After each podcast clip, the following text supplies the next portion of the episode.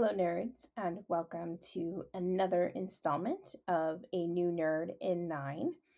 So, it is the heart of summer right now, so a lot of people are headed towards the beach to enjoy um, the sun and the surf and the ocean in general.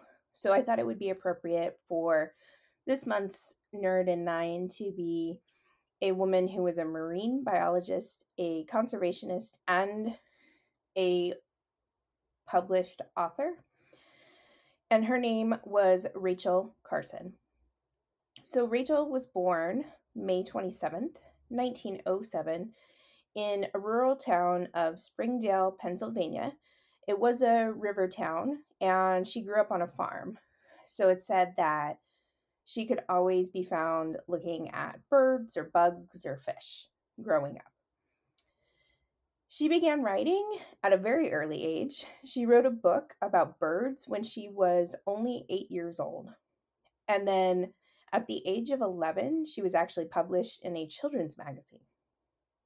She went to school and graduated from the Pennsylvania College for Women in 1929. She also studied at the Woods Hole Marine Biology Laboratory. She received a master's in zoology from Johns Hopkins University in 1932. She was considering going on to get her doctorate, but her father had actually passed away. And so instead of pursuing a doctorate in zoology, she actually decided to go back and help support her family as uh, the times were a little troubled for them. In 1936, she was actually the second woman to be hired to work at the U.S. Bureau of Fisheries.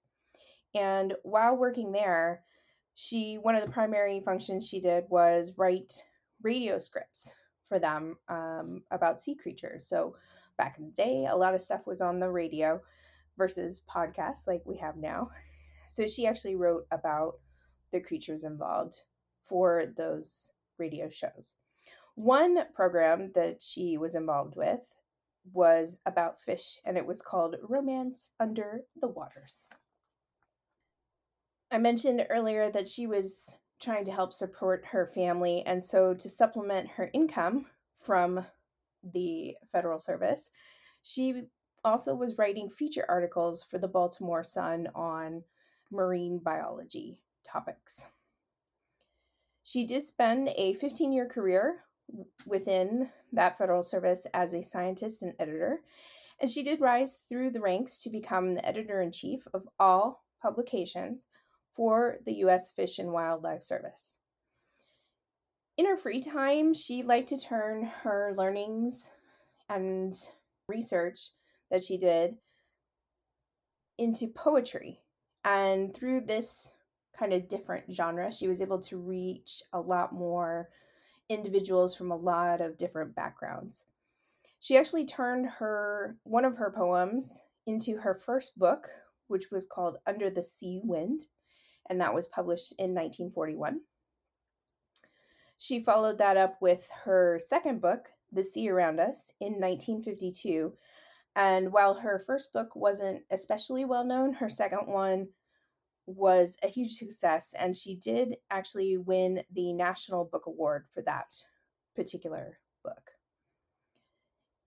She did end up quitting her job because she wanted to focus on writing her third book, which was called The Edge of the Sea, and that was published in 1955. One of the key messages in all of her writings was this view that human beings are just a, like one piece of the puzzle when it comes to nature and one of the criteria or one of the main concerns for human beings was that they're kind of distinguished in nature by their power to alter it and sometimes to the point where it's irreversible. There is a quote from her that says, The human race is challenged more than ever to demonstrate our mastery, not over nature, but of ourselves.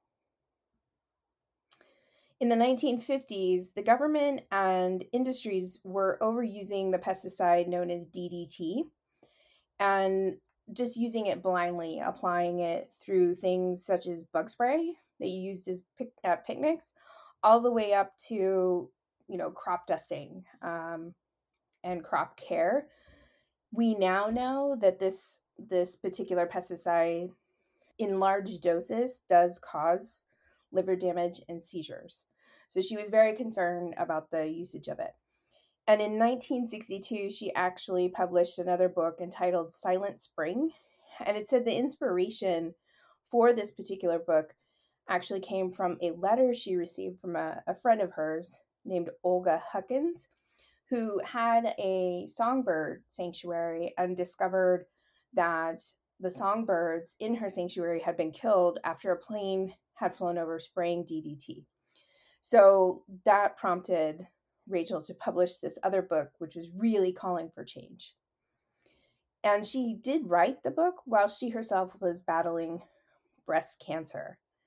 Um, during this time, the the chemical companies and potentially government um, partners as well spent almost two hundred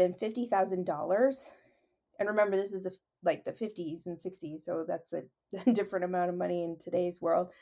But they spend the money on a smear campaign, trying to discredit her, trying to call her an alarmist, as she's trying to raise awareness um, and concern for the environment based on, in particular, this DDT pesticide. In 1963, she did testify before Congress regarding the pesticide and calling for new policies to help protect not only the environment but human life. Unfortunately, in 1964, she did pass away after her long long-term battle with breast cancer but her work directly led to the creation of the US Environmental Protection Agency, the EPA. So, although she did not live to see the full outcome of all of her hard work, she was directly responsible for ensuring that there were new policies in place to help both the environment and human life. So I think it's important to recognize her, especially now as we're heading out to the beach, as we're enjoying the outdoors as much as we can with this pandemic, to take a moment to remember that we do directly impact our environment and at times it could be irreversible if we're not paying attention. So when you head out to enjoy the outdoors again, maybe take a moment and even if it's just picking up a piece of trash and putting it in um, a trash can or disposal um, or recycling think about sustainability a little bit think about how much you enjoy going to that beach and think about keeping it there for the long term for generations past us. And remember rachel carson's work